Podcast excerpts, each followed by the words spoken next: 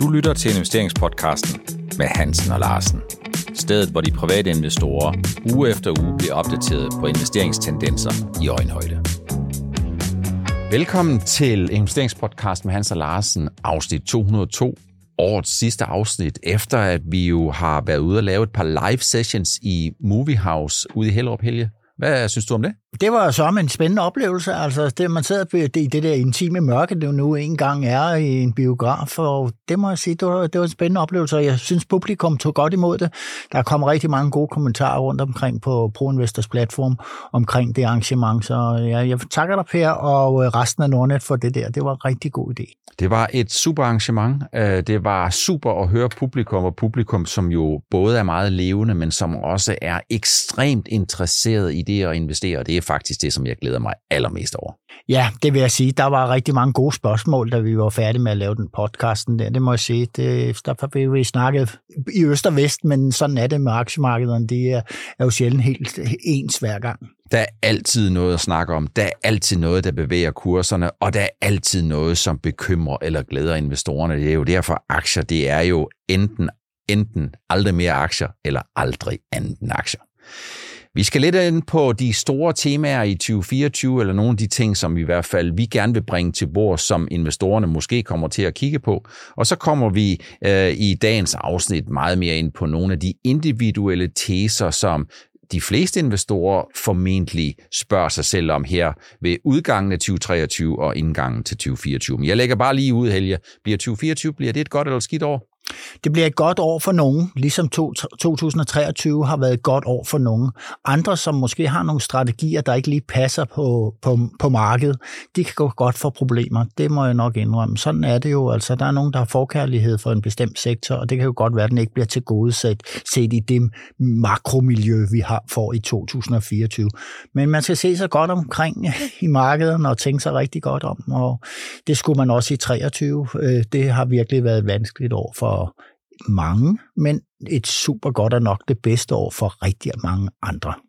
Men er det ikke sådan, at man kunne forestille sig, at 2024 bliver et godt år for de fleste og for flere, sådan så det i det generelle tilfælde vil være et vanvittigt godt comeback til den der traditionelle 60-40 øh, investor, som har 60% af sine investeringsaktiver i aktier og 40% i obligationer, fordi vi er jo i en situation, hvor renterne, øh, selvom de er faldet noget, så er de jo stadigvæk på et helt andet niveau og giver et løbende godt øh, carry-afkast, end de var i 2021. Og så er det jo sådan, at selvom vi alle sammen har hørt om de fantastiske syv og de tre fede, jamen så er det brede marked, jamen der er vel stadigvæk nogen investorer, der ømmer sig noget efter 2023, som jo ikke i lige linje har været et fremragende år. Jo, jeg tror, det bliver meget bedre år end 23 sådan generelt for flere. Øh, men dermed ikke sagt, at der, der ikke er nogle øh, sektorer, som måske får det meget vanskeligt. Det kan vi måske komme ind på.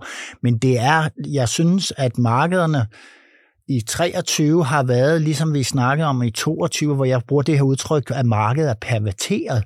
Det vil sige, at det, det stikker af i den ene eller den anden retning, og vi har den skævridning, hvor, hvor, hvor vi har haft de her syv fede amerikanere, og så har vi haft de fede øh, selskaber i Novo eller Eli Lilly og Zealand Pharma osv., hvor der har været en stor koncentration af investorpenge. Og så har vi samtidig i, i 23, og det kan jo så gamle 24, så har vi jo set, at der er blevet parkeret leveres til stadighed flere og flere penge ude på sidelinjen, og de er ikke kommet i spil endnu. Og hvornår kommer de i spil? Det gør de nok, når man får et bedre, kan du sige, øh, miljø omkring øh, makro. Og det forventer vi at få med de, den udmelding, Fed kom ud med, at der kommer nok nogle sænkninger. Mm. Vi, havde, vi var faktisk ikke sådan rigtig gået ud af Movie House i sidste uge, øh, før at øh, vi gav øh, lytterne og investorerne håndslag på, at i det der øjeblik, at der vil ske en ændring, så skulle vi nok melde det ud. Jeg skal altså love for, at øh, jeg kom noget til tasterne onsdag efter øh, Feds renteannoncering, hvor jeg egentlig brugte et af de udtryk, som jeg bruger meget, meget sjældent, nemlig breaking news. Og det er vel det, der har risikoantændt investorerne. Ikke fordi, at de lige pludselig tror på et helt andet konjunkturforløb, men fordi de håber på den bløde landing, den gode inflationsudvikling, som kan muliggøre, at Federal Reserve kan sænke renterne en hel del, ikke kun i 24, men også i 25. Ja, det er fuldstændig rigtigt, og det var så sjovt, fordi nu kom den her melding, og jeg tænkte, det var da skægt, vi har siddet og snakket om det her øh, tirsdag aften, og du havde fuldstændig krystalklart gjort klart, hvad, hvis der kommer de og de meddelelser omkring renter og så videre, og man kan forudse det, og det lange lys på og det her, så vil der ske det. Og det skete der jo også. Altså vi lige pludselig, du skrev jo til mig, jamen nu kører de i det brede marked, for det var en af de ting, jeg havde, at det kiggede jeg efter, så det var jo skægt. Ikke? Men der er for Per, der, du må jo nok indrømme, de syv fede har jo taget godt for sig alligevel her efterfølgende, men der blev købt i et brede marked. Øh, desværre ikke så meget biotek og sådan, men det, det kan måske komme på et senere tidspunkt. Vi ved jo, at øh, biotek, det er det, man kunne kalde en haleinvestering. Det er først i det øjeblik, hvor risikofornemmelsen for alvor kommer hele vejen ned på aktiemarkedet, investorerne tør binde an med den der risikopræmie i biotech-aktier, som jo er tårnhøj. Og Per, når man har tjent noget i nogle andre aktier, så kan, så kan der jo mange gange, så tænker man, at ja, men der har fået en god gevinst her i den her aktie, jeg kan måske godt investere lidt. Det, det behøver ikke kun være biotek, det kan jo også være i brintselskab eller noget, som er en hale investering inden for det grønne. Hvis vi skal gå til de individuelle teser, Helge, kommer der mere øh, medvind til de fantastiske syv og de tre fede i 2024, altså fortsætter det ligesom vi kommer, eller som vi har set hovedparten af 2023? Ja, det tror jeg faktisk godt. Jeg tror, at det, det, det, det, det er jo vinderen, der vinder. Altså, det, det tror jeg fortsætter det tema. Men jeg tror som også, at det ikke bliver i samme omfang, som vi har set det i 23. Jeg tror faktisk, at, at risikoviljen, den, eller lysten, den stiger til at gå lidt ned i lagene nedenunder. Lakseaktier har jo ikke haft det fuldstændig fantastisk, så mit næste spørgsmål er her, Helge, springer laksen igen efter skuffende 2023? Det er jo ikke sådan, at selskaber har leveret meget ringe regnskaber, men investorernes lyst til at købe ind på lakseaktier. Måske kombineret med, at man er lidt loren ved den der norske skattepolitik, og hvad de norske politikere de kan finde på i det generelle tilfælde. Den har jo gjort, at 2023 det kan jeg vel godt øh, tillade mig at sige, Helge, det har været skuffende. Ja, fuldstændig, men det, det havde jeg på fornemmelsen, da vi lavede sådan en, allerede der i sommers øh, 23, hvor du spurgte mig om det, det samme, så sagde jeg, ah, nu skal vi nok lige tænke sig om, og man skal ikke styre det ind og købe ind i de her aktier, fordi de, der, der er sådan lidt granatschok øh, fra udlandske investorer, i hvert fald i forhold til lakseaktierne, men det er der også blandt nordmændene selv. Øh, det, var, det var voldsomt det her, man kom med sådan en kraftig beskatning, og den blev jo så gjort noget mindre. Men samtidig havde man jo de her problemer med, at øh, foderpriserne var steget meget, altså og rente med, og og det med at udvikle og investere. En ting er, at du ligesom får taget ordentligt kort på din pengepunkt af, af skattevæsen, væsentligt. En anden ting er, at du lige pludselig skal betale nogle store renter, hvis du skal ud og låne, øh, låne penge til et forsøgsanlæg, eller smolt på land, eller hvad man nu har i den her branche, eller grønne initiativer i, på det her område. Men altså efterspørgelsen, den har jo slået rekord, og det har den blandt andet også, fordi den norske krone er faldet så meget, så det holder de høje laksepriser. Det gør ikke så meget, når man ikke betaler så meget fra udlandet. Der er en af de der ting, som øh, jeg har forsøgt at kommunikere lidt på her på det seneste, det er, at hvad er det egentlig, der driver valutaen her? Og det, det er jo i hvert fald den konklusion, jeg er kommet frem til, det er sådan set ikke oliepriserne, der driver den norske krone, øh, og det er sådan set også nogle andre ting, der for eksempel driver den svenske krone. Den norske krone og svenske krone er begyndt at styrke sig, og det er jo et billede på, tror jeg, at risikovilligheden er på vej tilbage, øh, at investorerne ikke længere tager udgangspunkt i et meget negativt scenarie, og det er vel det, der gør, øh, at investorerne begynder at kigge lidt mod nogle af de her udbombede nordiske randvalutaer.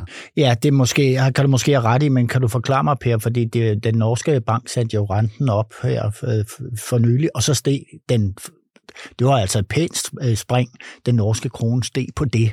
Det har jo så ikke noget med efterspørgsel fra udlandet at gøre, eller... Jeg tror jo, jeg tror jo, der er meget lemming-effekt, øh, når vi kigger på, øh, på valutamarkedet. Øh, og hvis det er sådan, man prøver at kigge efter sammenhæng mellem oliepriser og norsk kroner, så skal man kigge langt ud i Barentshavet, for den har jeg i hvert fald ikke kunnet finde. Nej, jeg tror, ikke, ikke, ret, ikke længe. Jeg tror, jeg, jeg tror, der er meget mere med risikopræmien, og ja. fornemmelsen der, den er, tror jeg, er, på vej tilbage, eller den har i hvert fald været et helt andet sted de seneste to måneder, end den var de foregående 10. 2024 helge der kunne jeg godt forestille mig, at øh, når forbrugerne øh, får flere penge mellem hænderne, fordi inflationen den aftager, og man får lønkompensation fra overenskomster, så kunne jeg godt forestille mig, at da de fleste, langt de fleste lønmodtagere, de forbliver i job, så får vi en reallønsfremgang, og det er vel egentlig ikke så ringe, når vi kigger på øh, forbrugernes lyst til at bruge penge. Det er du fuldstændig ret i, men jeg tror her, Per, der skal vi jo tænke på, øh, det, der går jo der er rigtig mange, i hvert fald i min omgangskreds, der ligesom kigger på, hvor meget de betaler for deres F1, deres lån i, i kreditforeningslån. Ikke? Lige pludselig er de jo sted ganske gevaldigt for mange. Og det tror jeg, at den her lagging-effekt, der er på, på boliglån øh, og, og andre lån øh, den, i forbindelse med, at renterne falder sådan generelt i markedet, den tager jo et stykke tid. Så jeg tror ikke, at vi skal se forbrugerne rende rundt øh, med hænderne over hovedet, men de er ikke bange for at købe. De, de, så længe du kan beholde dit job, så er der øh, man nogenlunde sikker på, at forbruget holder sig pænt op og ikke dykker lige pludselig. Men det her, den her, det, du kan, du får jo udhulet dit, dit, dit, dit øh, be, be, beløb, du har til rådighed hver måned, øh, hvis du skal betale mere husleje. Jeg tror, at øh, beskæftigelsen holder sig bedre, end de fleste de regner med, så derfor så, så tænker jeg, øh, som jeg gør. Men det bliver spændende at se. Shipping helge, container, bulk tankers. Øh, container har fået det lidt bedre her i slutningen af 2023, men det er jo ikke fordi Outlook er bedre. Outlook er faktisk øh, ringen stadigvæk, men det er det der med, at hvis der er nogen, der vil skyde missiler efter nogen, der sejler enten øh, op igennem det røde hav, eller ned igennem det røde hav, alt afhængig af, om de er på vej øh, fra eller til Europa, jamen øh, det påvirker sådan en lille smule, men det er jo ikke sikkert, det er noget, der kommer til at vare rigtig længe, er det det? Nej, det kommer ikke. Jeg tror ikke, det kommer til at rykke det store. Altså, det gør det jo selvfølgelig lige nu, men vi rykker, retterne stiger fra meget lavt niveau. Det, det er jo, selvom der er kommet stigninger på det, jamen, så er det stadigvæk meget langt nede, og der er jo en overkapacitet uden lige inden for container. Det ser straks anderledes ud inden for tankers på olie og på gas, øh, og øh, der har jeg altså en meget positiv forventning, fordi man har jo ikke investeret i tankers, fordi at, jamen, man skal jo over til det grønne, og der skal være mindre, der sejle med. Og der kan det jo godt være, at øh, der er nogen, der tror, at olieforbruget og gasforbruget i verden, det kommer til at styrte her de kommende år. Det gør det jo ikke. Nej, det Slet det. ikke. Så der skal sejles meget. Så øh, jeg, har, jeg skal nævne, at jeg har positioner inden for tankers i olie og gas, og det, det har jeg haft det et par år, og det bliver jeg ved med at fortsætte, fordi der ikke kommer nye bygninger til i særlig stort omfang. Vi springer over til noget helt andet. Vi springer over bord, og så skal vi tilbage til Novo Nordisk. Novo Nordisk, de kan jo sagtens tænkes og opjustere igen, men det er jo ikke sikkert, Helge, at selvom Novo Nordisk i givet fald måtte komme med en opjustering, så er det jo ikke sikkert, at investorerne reagerer lige så positivt, som de gjorde i 2023, for der blev fedme jo det helt store tema. Ja, jeg kan jo se lige nu, hvad sker der lige nu? Jamen nu er der overskrifter i, øh, på internationale og danske aviser, at analytikerne siger, at Novo vil ikke fortsætte den vilde stigning, så jeg på Berlin forleden dag. Og så tænker jeg, Nej, altså den vil ikke fortsætte den vilde stigning. Det er jo sådan, det går, ikke? At man rykker jo på noget nyt, så rykker man, øh, rykker man jo op og køber op som investor, som, som en gal, og så får man jo for højt nøgletal, og så kommer der jo normalisering, så venter man, så vender man sig til det. Jeg er jo ikke bange for, altså man, der, det lyder jo voldsomt, der mange af de der overskrifter. Det er jo ikke sådan, at Novo styrt ned i kælderen eller sådan noget. Det er slet ikke det, vi taler efter. Min mening, min bedste overbevisning er, at vi får måske lidt mere realistisk syn på selskabet, når vi kommer øh, øh, et godt stykke ind i 24. Hvad kan de, hvad kan de i det hele taget producere, de her mm produkter, som der er så stor efterspørgsel. Så jeg tror altså, at tingene normaliseres. Det bliver ikke vildt, som det har været. Nej, fordi det, det der sker, det er, at investorerne opfatter, at der er alternativer, og i 2023, som har været udfordrende over med de 7 plus de 3, med de store udfordringer, der er uden ja, for Novo Nordisk og Pandora ja. og forskellige ting. Så der bliver mere at vælge imellem, og alene det, der bliver mere at vælge imellem, så er der jo nogen, der engang imellem vælger noget andet til, og det betyder ikke nødvendigvis et fravalg af Novo Nordisk. Øh, nej, det gør det ikke. Jeg tror, at mange vil gerne have det stadigvæk som deres hovedaktie, og det bliver de ved med. Og, og selvom der står er meget negative avisartikler lige for øjeblikket, så synes jeg, at kursen den holder sig stabil og sådan til med sted lidt her. Så ja, det er altså sikker havn, ja, det tror jeg stadigvæk, den vil være. Det er vigtigt at understrege, ligesom det har været i de 201 foregående afsnit, det er ikke en anbefaling om at købe eller sælge i Novo Nordisk nogle af de fantastiske syv, de tre fede, eller de andre selskaber, som vi nævner, for vi kender jo ikke din investeringsprofil og din investeringshorisont og meget andet. En af de der ting, som investorerne vil holde øje med, Helge, det er jo, kommer der et øh, yderligere comeback til de grønne. Der er jo masser af grønne ambitioner, men vi hører jo hele tiden, enten så er det en flagermus, som man skal passe lidt på, eller nogle politikere, som lukker en åben dør, øh, eller gør nogle andre ting inden for den grønne omstilling. Og det er altså sådan, at den grønne omstilling, som vi har brug for nu, den kommer om syv år. Er det ikke sådan, der? Jo, er det en hockeystav, eller hvad de kalder det? Altså det, jeg synes, at de skulle se at få en hurtig fodbold mellem benene, og så se at drible afsted i en vis fart med det grønne her. Og man kan jo se, at Lars Løkke har lige været ude og sige, ja, vi må statsstøtte, fordi det gør alle de andre, Kina, USA og så videre. Og det er jo et eller andet sted, hvor vi siger, hvis vi skal have momentum på, på det, så er statsstøtte jo en af tingene, men også afregningspriser og koncessionspriser, alt sådan noget, det må man sige. Nu skal vi ikke være lidt large med alt det her nogle år, så kan vi stramme, når det kører, som det skal, og vi får CO2-udslippet nedbragt. Altså, det så tænkt, sådan tænker jeg, jeg tror, der kommer en politisk vilje i en stor del af verden til, at de vil gøre noget, selvom jeg synes, de der kop COP-forhandlinger, det var godt nok en tynd kop te. Ja. Grøn te. Man kommer vel ikke udenom, Helge, at hvis der kommer fuld risk on, jamen så kommer man formentlig også til at tænke på, at Fed de åbner the floodgates til lavere renter, og hvis de gør det, jamen så kan man vel sagtens se, at investorerne de tager afstand fra dollaren, og så positionere sig i nogle andre, mere risk-on valutaer. Og det øh, derfor, jeg på papir det her har skrevet et gensyn med 6,25 i dansk regning. Jamen det ser måske for nærværende ud, som om det er meget langt væk, men vi ved jo, at når først der kommer drev i den amerikanske dollar opad og nedad, jamen så er det jo ikke bare nogle små krusninger, men så kan 5, 10, 15 procent, det kan jo hurtigt blive til virkelighed. Ja, det, det, kan, det, det kan det sagtens blive, det har vi jo oplevet før. Lige pludselig sad vi jo en dag her og gættede på et eller andet tal, så, var, så, så, så skred dollaren jo lige forbi. I, den, dengang var det en stigning, så skred det lige forbi løber en dag eller to. Ikke? Så det kan gå, gå vældig stærkt. Bliver Donald Trump, bliver han et tema for investorerne? Jeg er godt klar over, at han politisk bliver et tema i 2024. Bliver han et tema for investorerne i 2024? Hvad har vi set gennem tiden? Altså, vi har set de forfærdeligste præsidenter sådan øh, i folks øjne. Nogen, jo, der er jo nogen, der, der er pro, og andre, der er kontra. Donald Trump, tror jeg, ja, jeg ved det ikke. Han, han er jo meget, meget kontroversiel, øh, og, men vi, vi, vi har jo til det, det til gode. Det gik vist meget godt, da han kom til sidste gang, ikke? Det gik i hvert fald godt i starten, der hvor han ja. gerne ville øh, sænke nogle skatter, og sænke nogle skatter, det giver mere købekraft, øh, og det gav jo også et boost, og så vil han ligesom øh, sørge for at begunstige nogen, hvis de vil trække deres earnings tilbage, øh, som de havde uden for USA. Men så på et tidspunkt, så, så kommer der jo en regning, der skal betales til, og noget af det, som investorerne jo blev ved med at highlighte, det er, at den vækst, der har været i USA de seneste år, jamen den er jo altså øh, meget lånefinansieret og sker jo på bekostning af et statsbudgetunderskud på 4, 5 eller 6 procent, og på et eller andet tidspunkt, så er der jo nogen, der ringer og siger, at der er overtræk på kontoen.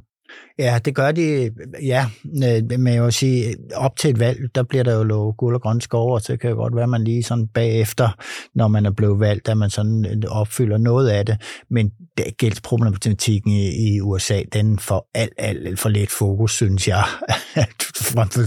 kan du huske i gamle dage, vi snakker jo altid om gælden, landen, men det gør vi ikke mere. Altså Nej. i det her tilfælde er det jo ret kritisk, øh, og der er mange ting, som øh, Fed skal tænke på, når de sænker renterne, og altså bevæger sig ud i det der, og også øh, med obligationerne og sådan.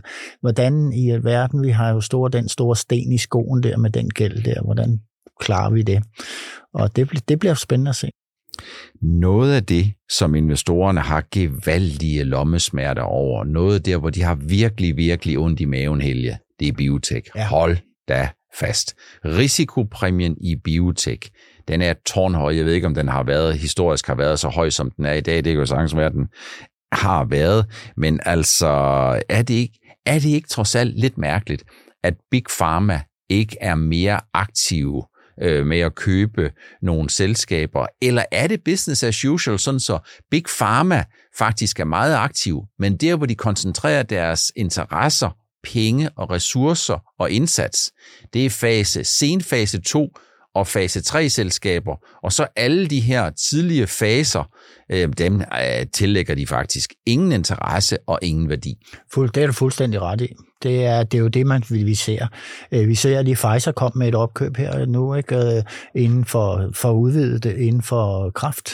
Og øh, man kan jo undre sig over, at der er ikke flere, der så rundt i underskoven på alle de her biotech-selskaber. Der, hvor der er nogen, der har noget, der er lidt early stage, ja, der ikke bliver stemt med opkøb der. Øhm, jeg tror, at de, de har jo penge nok, farma, stå big farmer, så de, de kan jo lige så godt vente, så der er så lidt risiko i det, de køber som overhovedet muligt.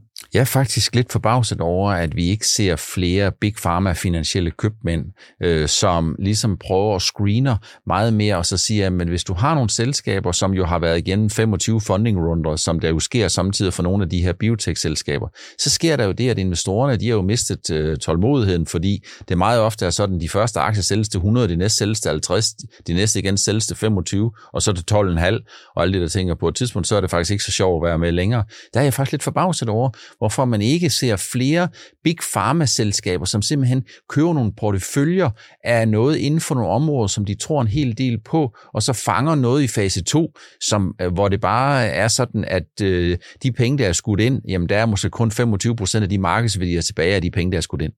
Eh, per, jeg tror faktisk, det er sådan, at de har så mange penge, så det er ikke noget problem for dem at få noget, der er, øh, i fase 3 for eksempel. Altså det tror jeg faktisk, så, så presset er markedet for øjeblikket.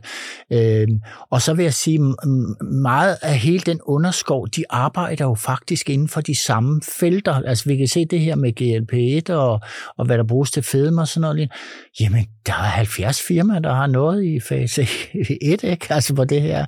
Øh, og øh, så man, det er en ordentlig screeningsproces proces for ligesom at vurdere, hvem er de her 70, der har en GLP-1 i udvikling, øh, skal vi kigge på, ikke? Men det kan da godt være, at det er en svær proces for dig. Det er stort set en umulig proces for mig. Men for de mennesker, som er i de her farmaselskaber, de er ret dygtige, de er meget kompetente. Så derfor så er, det er derfor, jeg ligesom ja, ja. undrer mig en lille smule over, skal du starte et nyt projekt og bruge 2,5 milliarder dollar på at udvikle det her, eller skal du prøve at kigge på nogle af dem her, som faktisk er kommet ret langt, og som har nogle, som har nogle ting, som man jo klinisk kan efterprøve og eftervise et eller andet, og så sige, jamen her kunne vi altså faktisk få øh, 15 selskaber for de 2,5 milliarder dollar, og så har vi faktisk sådan en form for en porteføljeeffekt, der hedder, at det her, det skal vi da gå efter.